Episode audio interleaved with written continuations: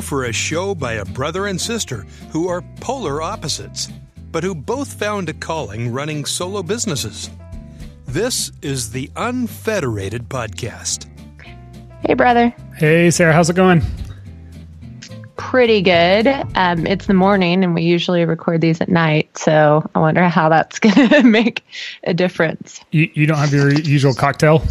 Yeah, I'm not holding a beer and a cocktail, Good. which um, I'm sure you're relieved to know I don't do in the morning. Yeah. Um, so, would you call yourself a uh, a risk taker? Uh, I, I would not. Would That not. was a hard segue, but I thought it was appropriate. Yeah. Yeah, you are, right?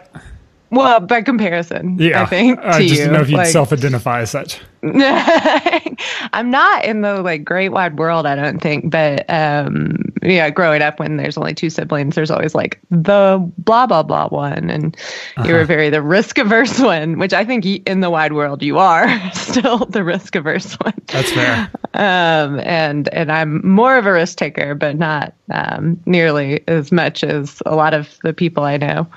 Um, so you have then probably not been uninsured before, right? Uh, that is correct. Uh, I've had a few job transitions where I had to make some moves to keep everything together. Um, but I've managed to, to go from place to place without any kind of lapse in coverage. That's awesome. Yep. Is that okay? That that's what you would recommend then for people? Uh, yeah, yeah, if you can. And, and you're asking me this question because why?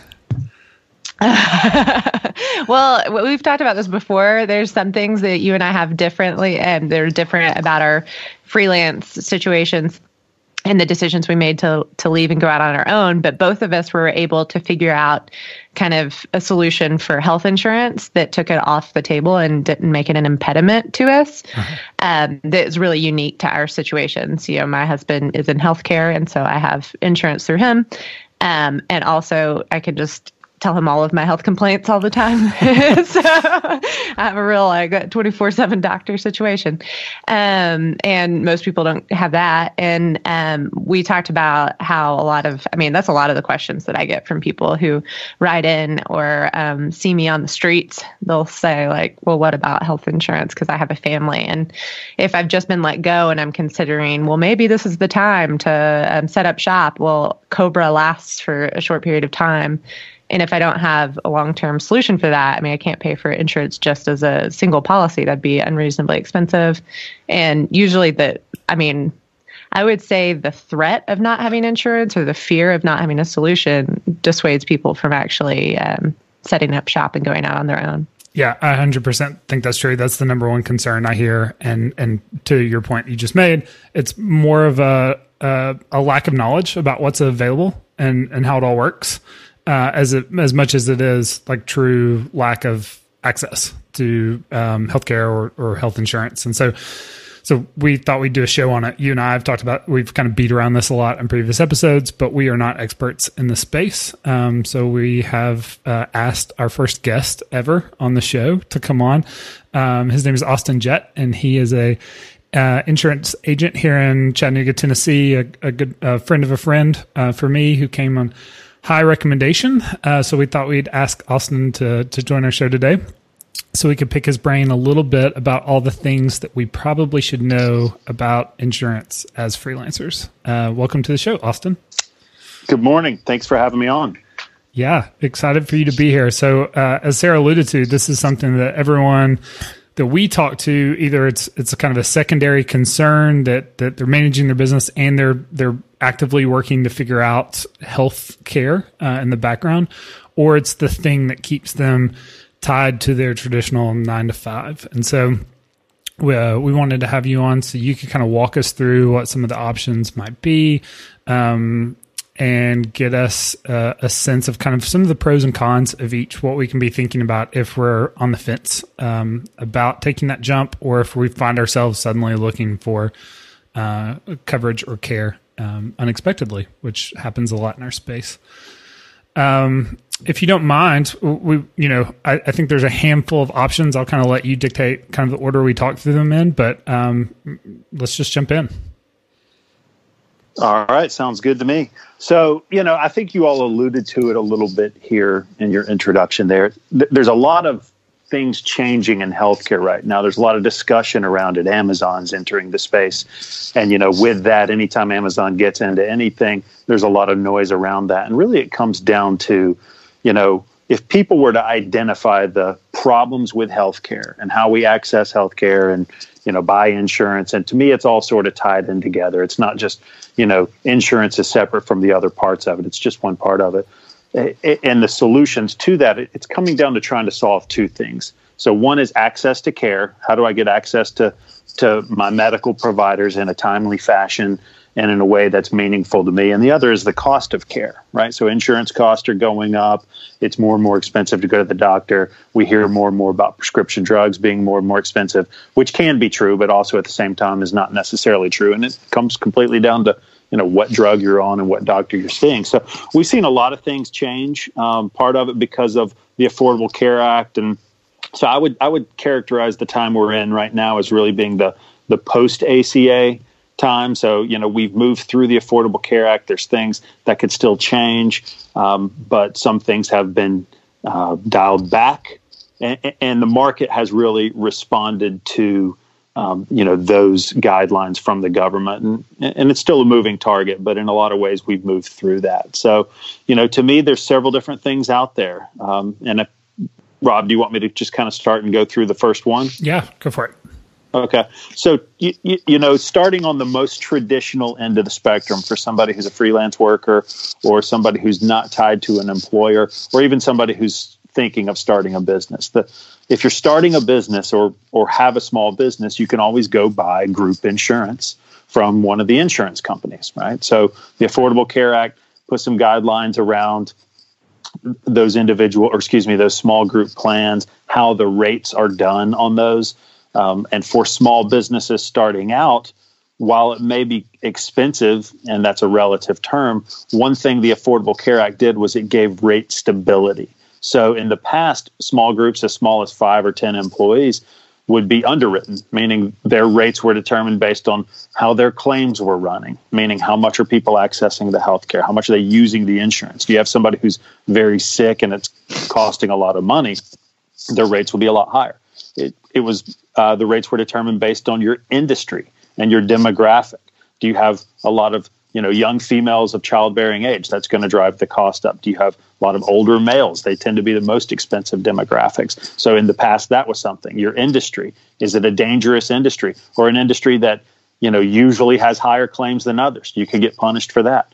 The affordable care act came along and said none of that matters anymore the only thing that matters is the ages of the participants on your plan so if you have an average age at your company of 30 years old you're going to have much less expensive insurance than somebody who has an average age of 50 years old. And that was really the only determining factor. So, year after year, you could see a steady rate increase, or maybe you would even see a decrease from time to time for your group, but you wouldn't see huge spikes or huge dips. So, from the standpoint of trying to manage the cash flow of a company and budget, that helps small businesses. Now, for individuals, it's sort of the same thing. If you want to go to Blue Cross or United or Aetna or Cigna or Humana or whoever the insurance company is and buy an individual plan, you can do that.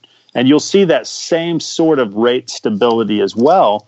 But that's where the individual workers tend to really feel the pain because that same exact plan for an individual that you would buy for a company of even two or three people through a group plan is typically going to cost somewhere from one and a half times to two times as much as the group plan. So that's where people start to feel it's prohibitively expensive. So that's, you know, out of that, we've seen a lot of different things uh, develop and new solutions coming out. Yeah, I saw that exact same thing when I made my last transition. I, I had to, when I last shopped out insurance, I, I actually found a, uh, a personal plan, um, individual plan that that mimicked exactly what I have access to now, um, and which is more of a group setting, and and it was one and a half times just for the premium, and it wasn't you know a particularly strong policy. I mean, it wasn't the Cadillac plan by any stretch of imagination, but you go from having also in that scenario, I think for a lot of freelancers, you go from a place where your employer is paying part of that a premium to a place where you're paying a multiple of it all on your own, which which I think is uh, wrecks a lot of budgets, quite honestly. Um, yeah, no doubt about it. And, and in fact, if you solve for that element that my employer was paying for part of it, let's say my employer was paying for half of it, and that's typically about as low as you'll see an employer go. Most are paying more than that. Well, now all of a sudden, I'm paying three times as much or four times as much because I'm assuming the entire cost, but on a multiple of one and a half x or two x of the total cost of that group plan.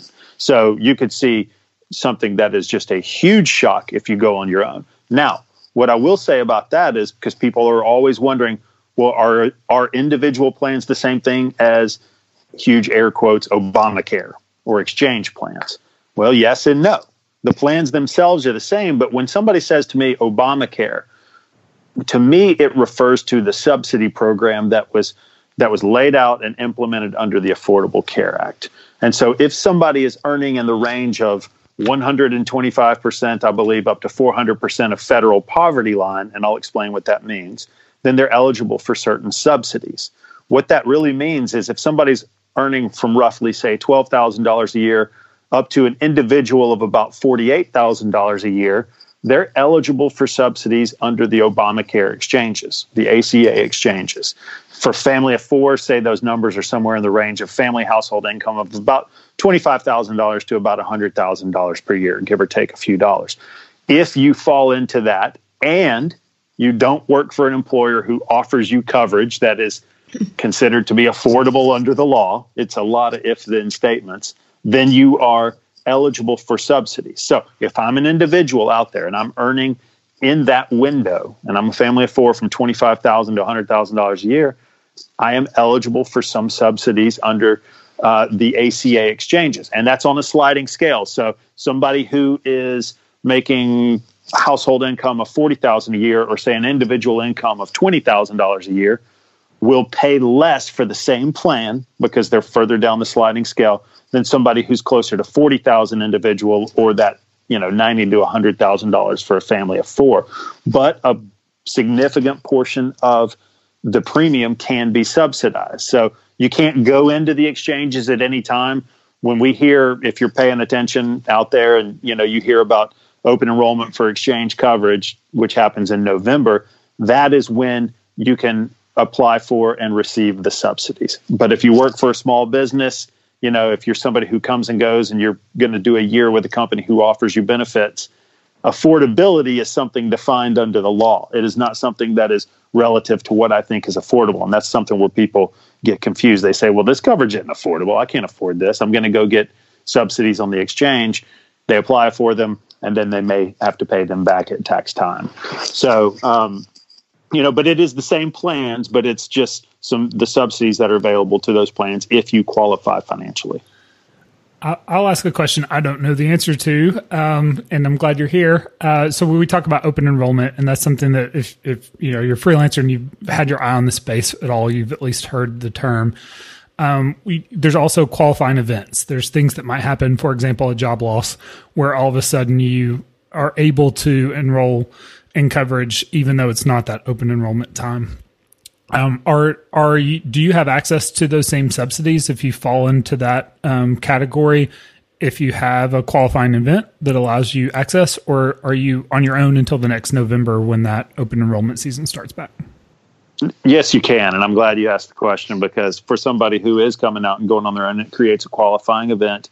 If their income qualifies them, then they would be eligible to uh, access the subsidies um, off cycle. But it can't just be that, you know, well, I've been uninsured for six months and I want insurance and it's July. No, that person would have to wait until the next open enrollment. If there's a true qualifying event, which, you know, in simple terms means I was working somewhere, I had coverage, I'm no longer working there, I don't have coverage for, you know, the purpose of this audience, then you could apply for and receive the subsidies. But you couldn't wait two or three months, four months, five months, six months until thing you know the dust settled. That would be a move you'd want to make immediately upon leaving your place of employment or losing coverage and going out on your own. Gotcha.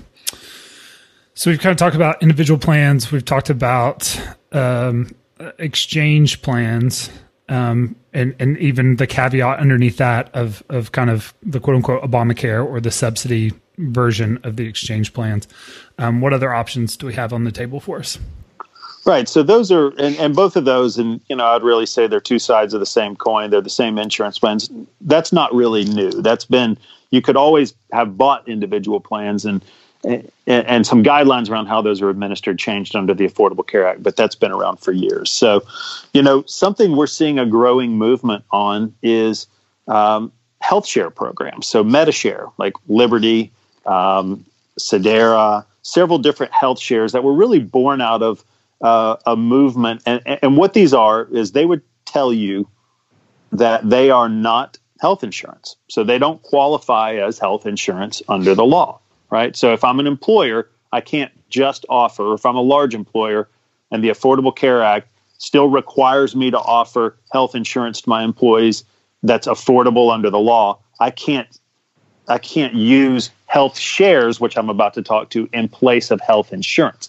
For an individual, I can use this if I think it's a good fit for me. Because let me stop and say, as of January 1st, 2019, the individual mandate, the requirement that an individual has insurance, was phased out. So I no longer have to have insurance that is that fits the criteria for health insurance under the eyes of the federal government. I did up until January 1st of this year. If I didn't have it, I had to pay a penalty, right? So it was a couple thousand dollars. That's gone. So that opens me up at least to make a decision for myself. Do I want to do something outside of traditional insurance? Now, that doesn't, there's the risk reward. And then y'all's conversation at the beginning here about, you know, being more risk averse or less risk averse and what you want to do. The, the, the least risky thing you can do is going to be buy you know a plan from a major insurer, like I said, Blue Cross, United, Cigna, Aetna, Humana. On the other end of the spectrum here, or down the spectrum rather, at least, is are the health share programs, and they're gaining a lot of traction. What this is is really um, it was a movement born out of a lot of Christian organizations that said we want to offer a plan to people. You know, it's not insurance, and we want to offer it to to to people of similar beliefs and similar lifestyles, healthier lifestyles, typically um, is what they're aiming for. To to to pool their money together to purchase coverage in the event that it is needed for major events, right? So, and, and this industry does a lot to go out of the way to not use terms like deductible and copay and traditional insurance terms because they're trying to be very clear that they are not insurance. So, what it is is if I have a family of four, I can spend a few to several hundred dollars a month and have the health share commit to paying my claims if in the event of something major happening. So if I were to have a major accident or have a major diagnosis, like a cancer diagnosis, the health share program, Liberty or Sedera or whatever the case may be, will pay my claims above, you know, what we would traditionally call a deductible, but I think they call um, personal responsibility. You know, they have different terms for it. So think about it as a deductible. Say family, usually a very high deductible. Family deductible, ten thousand dollars. I'm on the hook for the first ten thousand. The health share pays everything from dollar ten thousand and one up to say five hundred thousand dollars or a million dollars of claims. So it really functions in that sense a lot like insurance. The differences are they require typically a commitment to um, a certain lifestyle. So they say, look, you know, some of them are more strict than others. Tobacco use, you're out with probably all of them. Um, and you can argue that may not necessarily be a bad thing. You know, alcohol use, food choices, things like that. They don't. Most of them don't come along and say you have to strictly, you know, subscribe to a certain religious belief. But it's really more about living a clean lifestyle. And um, the other big thing is they will disqualify qualify, uh, excuse me, pre-existing conditions. So they won't cover you for a condition that's brought in at least for a significant period of time, right? So it, it can it can work for you, but you've got to fit into certain windows with them. Now, the other side of that is again, they're not insurance. There's no requirement that they pay your claims. They can choose not to. Now, what we're seeing, what I'm seeing is they have a pretty good history so far of paying the, of paying large claims, right? So I don't want to scare somebody off and say, you know, they're going to take your money and not pay your claims. Their goal is to pay claims, but they're trying to run a very lean operation to keep cost as low as possible to be able to pay the claims, but also not carry a lot of surplus. And they don't have to they don't have to carry the surpluses that um, and the reserves that an insurance company does have to carry, which allows them to be cheaper. You know, the question with anything like that is if there was a large run on the claims, you know, so all of a sudden claims were far outpacing premiums, could could something like that, you know, enter into a phase where they were not able to to meet those claims demands, right? That's yet to be seen, but um, it's something that somebody needs to consider if they're going that route because you've really got to dig deep on this stuff and say, you know, okay, it sounds like insurance, it's good enough. Well, will it be if you incur a two hundred fifty thousand dollar claim? Yeah, and that's kind of the the analogy I keep thinking of is like the FDIC insurance on the bank. You know, what happens if everyone goes to withdraw all their savings on the same day? Uh, the government said they're standing behind that. What we're saying with these uh, shared plans is that there's not that government entity on the back back end of things that's saying if everyone has a claim on the same day, we'll we'll prop up this system. Correct. That's correct. Interesting. Um, I, I, actually know a few a few friends of mine that own small businesses in, in and around East Tennessee have have their uh, have looked at that as an option almost for their whole team. I mean, I don't know if it's uh, mandated through the company, but um, as individuals, they've all chosen to take part in sort of those sorts of plans to try to keep their small business costs down as as they're getting started and off the ground. Yeah, and uh, you know, I've got close family member who's done the same thing, and you know what I tell them is that I'm going to keep an eye on it. And if you know some, if it starts to, if you start to see or smell smoke, or if I start to see or smell smoke, I'm going to let them know about it. But you know, right now, I, I like the movement from the standpoint of, you know, bringing competitive juice into the space. Um, is a positive thing. And that's, you know, coming from somebody who I'm traditionally a group health insurance, group employee benefits advisor and broker. I mean, we, you know, deal with the insurance companies all the time, and um, they they catch some flack uh, honestly, and others they kind of just end up being the punching bag. But I do like other solutions coming into space to to to freshen things up. So, but the question is, how much momentum will it get? Um, you know, will they be able to meet claims when these when these policyholders, for lack of a better word, or these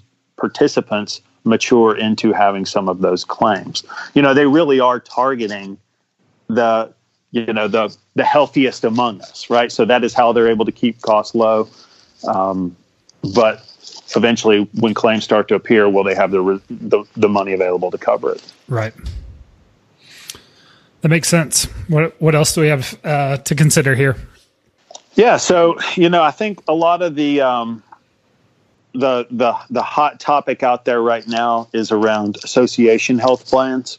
So that's something you know the the current administration came along and they said last year they said we want to make it easier for individuals and small businesses to pool together to purchase insurance as though they're a large entity. And, and, and believe it or not, the associate or excuse me, the administration they're coming from the right place on this. Larger entities do get to negotiate for better terms, you know, against or across from the insurance companies and and the whole insurance industry. So typically, the larger you are, the more attractive you are going to be uh, to an insurer, and you know you'll get you'll get sometimes better concessions, better rates, what have you. So the idea here, everybody can join together, have a have a class, a pool of risk, and be able to negotiate for better rates.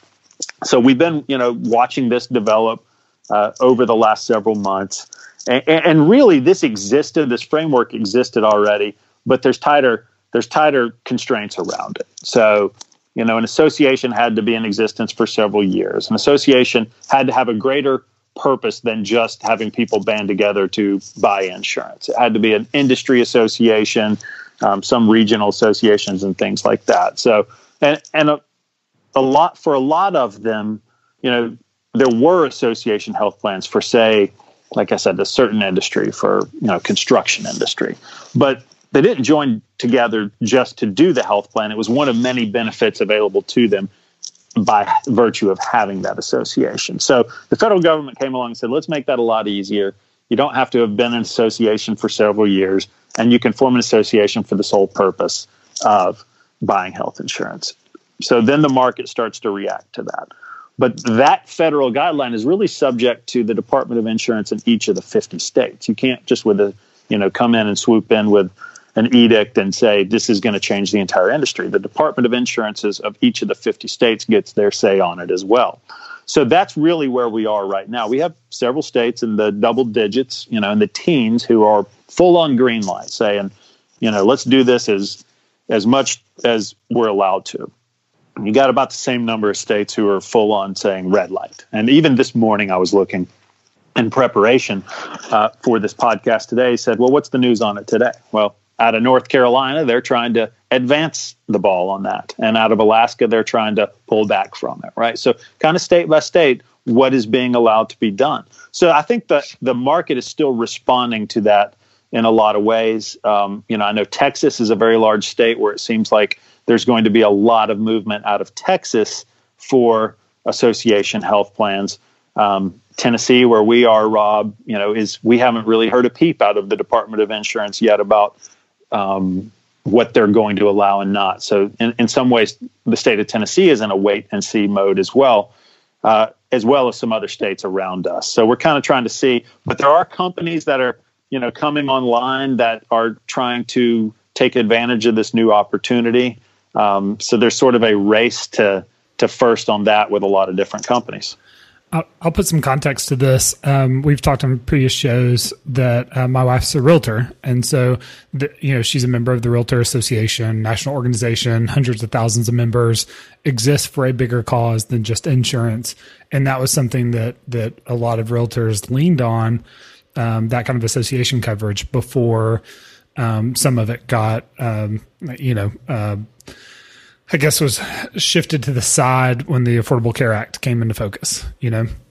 And so now there are, you know, hundreds of thousands of of realtors that are kind of waiting and you know, bated breath for whatever that next step is because it would open a huge door to them again. And so I think for a lot of um, likely a lot of the the freelancers listening to the show, um, myself included, we have access to things like um, you know, marketing associations if you're in the you know creative space, um, you know, bar associations if you're in the legal space. Most of us are members of associations like that, whether we've re- really considered it or not. And so, for folks that are looking for viable access, and, and even more so if you're in one of the states that has already, you know, um, made a favorable stance or, or step in that direction, you start to look around and, and kind of assess where your avenues are for that sort of thing. And maybe that's a good thing for folks to be doing, getting plugged into some of those associations a little deeper to find out if they're making statements or if, if any communications are coming out and as they prepare for that door to open. Uh, yeah, I just want to bounce in and say that that I think I hope is the main takeaway is uh, when people are considering going out um, on their own that they look into association uh, benefit plans for healthcare insurance so that they can um, at least have that data because as many people as have come up to me and had questions about this over the last year or so nobody has ever mentioned oh, I you know I looked at the Colorado Bar Association's health plan and it's egregiously expensive, which it might be, but um, you know at least put that on the docket to look into and consider. And by the way, they do have one. The Colorado Bar Association has a health plan, so. Yeah, I, I recall, and, and Austin, your thoughts on this are, are, welcomed. Back when this was a thing before, some of the association plans were not quite as um, uh, you know elaborate um, uh, as some of the individual policies or, or, group group policies would be. But we we really don't have much to go on as far as looking forward on this because we're so early in the process. That's fair statement, and you know, again, it it would almost be nice to do a follow up six months from now and see where the industry is on that. But like Sarah said, you, I would recommend every person out there take it upon themselves to do an exhaustive search to see what's available for them because it's going to move fairly quickly over 2019. Options that aren't there today will be there tomorrow, and then even more, you know, 60 days from now when we have a little bit when we get past this April 1st magic date when a lot of the stuff becomes allowed. Um, you know, associations, they, uh, it, it, it will be interesting to see what kind of associations come up because some of the more traditional ones, yeah, it's if you have the association of, you know, coal miners or the association of people who change light bulbs on top of cell towers, and that was what it is, they're going to be more expensive potentially than other industries simply because the association is going to be a cross section of the United States of America. Is it going to be healthier and more attractive to, you know, from a claim standpoint and from a insurance and a reinsurance standpoint than the average swath of America? That's you know that's how an association will distinguish distinguish itself, excuse me, and offer better rates. Is you know the larger you get, the more representative sample you are of the country as a whole, and the closer to the mean level of health and therefore cost you would you would become. Yeah, that, make, that makes sense. It does make sense. You're just you're looking for a bigger pool, more stable pool, so that you have more buying power and you have something that's more indicative from the insurance provider's perspective of a, a larger population. Yeah. With association plans, with individual plans, you know, one thing I would say that's outside of health insurance that, you know, if I'm trying to distinguish these different things here. So if it's health insurance, individual plans, association plans, you can always participate in health savings account if your coverage is HSA compliant, right? So most plans these days are. If I have doctor visit copays, prescription drug copays as part of my plan, it is disqualified from participating in a health savings account. Most plans don't have that now. In particular, if you're on your own, you're saying, look, I just want coverage for the big ticket stuff. You know, for the day to day stuff, I can wing it, I can live with it. I just need to make sure if I have that $250,000 claim, I'm not on the hook for $250,000 there's a very good chance your plan qualifies for a health savings account. Everybody needs to be thinking about that as an individual. As long as your insurance is qualified for it, you can open up one. Optum Bank is a great way for you to do that. Um, and you can set aside up to $3,500 tax free. And if you have family coverage, $7,000 per year tax free to spend on medical, dental, and vision expenses. The money never goes away, it's never taxable you know, and you can you can earn interest on it, you can invest it, and the investment growth is not taxable either as long as you spend it on medical, dental, and vision expenses. So it's a great way for you to avoid having to pay income tax on items that you need to pay for for your health and your family's health. Just sort of as a side note to tie in. If you're on a cost share or a health share plan like we talked about Liberty, Sedera and those others, those are not insurance and therefore you can't have a health savings account paired with those. It has to be insurance under the eyes of the law.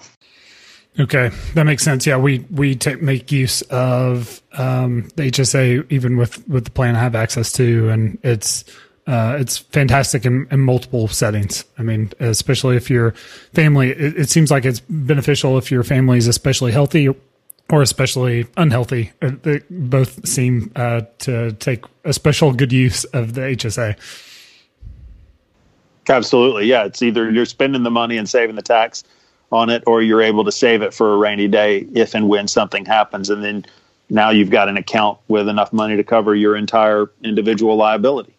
So, one of the things we've talked about in a future show where we talked about different types of insurance, not health insurance, was kind of guiding the decision of what to look for in um, in a broker. Uh, if you're if you're shopping, who who should you be checking with, and what kind of characteristics of of agencies or or brokers should you consider? Um, you obviously are, are, are a broker and an agency here in Chattanooga that has offices in a, a couple different places here in East Tennessee. But so um, you know, full disclosure on that front. But from your perspective, what are wise things uh, for for folks who are shopping for coverage? Uh, what what should we be considering or looking for? Mm-hmm.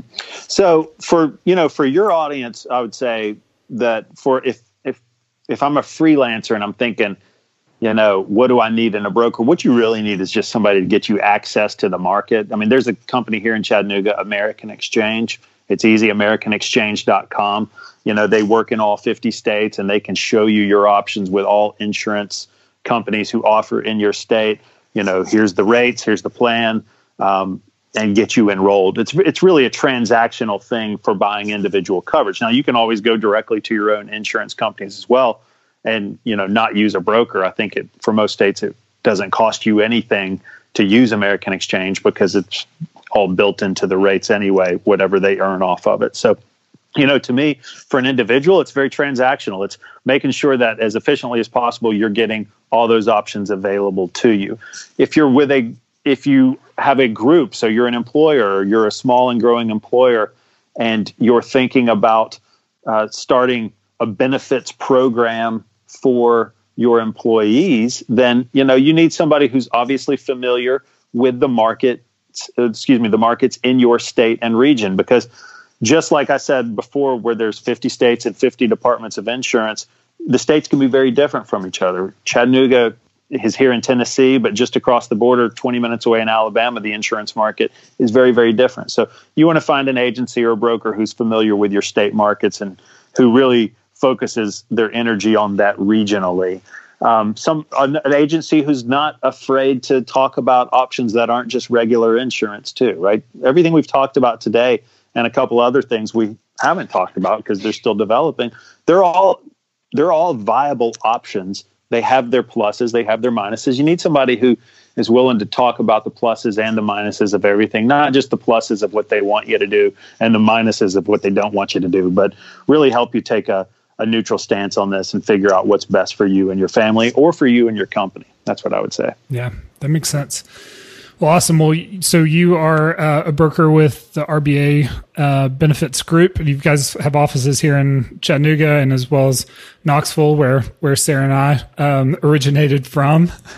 Um, uh, tell us just uh, you know uh, 15 seconds on your agency, and and also want to mention that um, you suggested off air that we'll include your email address in the show notes. So if folks have specific questions or, or want to take this a little bit further, they can reach out to you directly. Um, tell us a little, a little bit about RBA. 15 seconds as a challenge. I've never done anything in 15 seconds. now I only have 10 seconds left.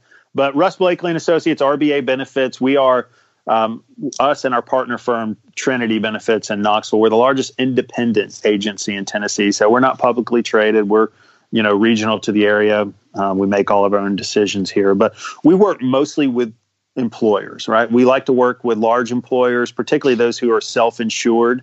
Um, but we work with a lot of smaller employers who are growing as well in the Tennessee area, Georgia, Alabama, North Carolina are the states we operate in mostly. So, you know, that's what we do. But at the same time, I like talking about this stuff. I'm more than happy to answer questions people have, even if it's an individual who's got a question about something we talked about. You know, my email address will be in the show notes, but it's austin at rbabenefits.com. More than happy to answer any questions somebody has. Well, okay. awesome. Austin, thanks so much for joining us and, and bestowing your wisdom upon us. Yeah. All right. Happy to do it. And if we need to do a follow up, more than happy to participate in that as well. Thank you both for inviting me on. Thanks, Austin. You bet. Great. Well, thanks.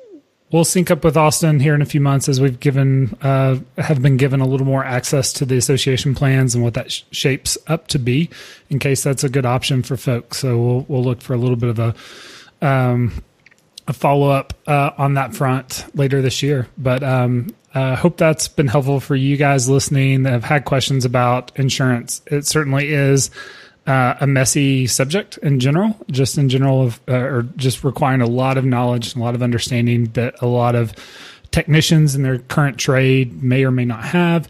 It's also a really weird season of flux where things are changing pretty rapidly. Just in the last five years, so much has changed, and so um, hopefully that helps you give a little little sense of of where we are and where we're moving. Um, Sarah, thanks. Why don't you tell folks where they can find said show notes for today's show? I believe the internet will give them to, to you at unfederated.studio. Awesome. Well, um, thanks again for Austin joining us and a, a good show. Um, we'll see you next week with uh, a little bit more on this uh, unfederated life. You can find show notes from this episode at unfederated.studio. And if this podcast has helped you in your journey, say thanks by rating and reviewing the show in Apple Podcasts.